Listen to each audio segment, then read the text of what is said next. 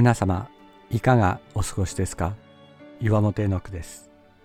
今日も366日元気が出る聖書の言葉から聖書のメッセージをお届けします。1月7日神の言葉は虚しく消えない。私は小さい時から聖書の言葉に触れて育ちましたが虚弱体質で運動もできず何かを成し遂げる強い意志も持ち合わせておらず親が将来を心配するような子供でした。なんとか大学には入りましたが育ったキリスト教団体の混乱の渦中に投げ込まれ信仰を失い自分を失い友を失いさらに病に倒れ絶望と罪の泥沼に落ちていきました。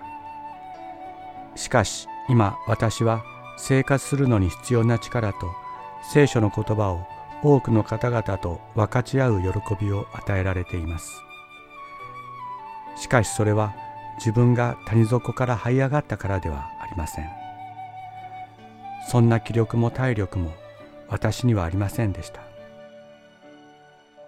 私が絶望の中に滅んでいくことを神がお望みにならなかったからです。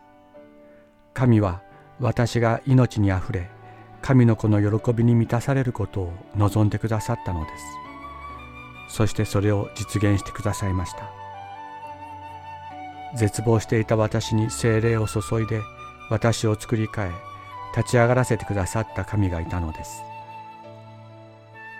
私の心の中に植え付けられていた聖書の言葉が私の中で芽を出す時がやってきました。それは私の中で成長し私を励まし導く力となりました。神は言われます。私の口から出る私の言葉も私のところに虚しく帰ってくることはない。それは私が望むことを成し遂げ私が言い送ったことを成功させると。今苦しみと自己嫌悪の中で光を見いだせず暗闇に泣いている方もおられるかもしれません。しかしあなたが今聞いている聖書の言葉は決して虚しく消えていくことはありません。必ず神の望むことを実現するのです。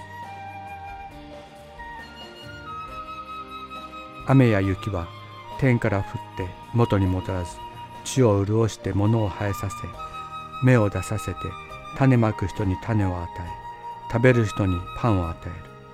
そのように私の口から出る私の言葉も私のところに虚しく帰ってくることはない。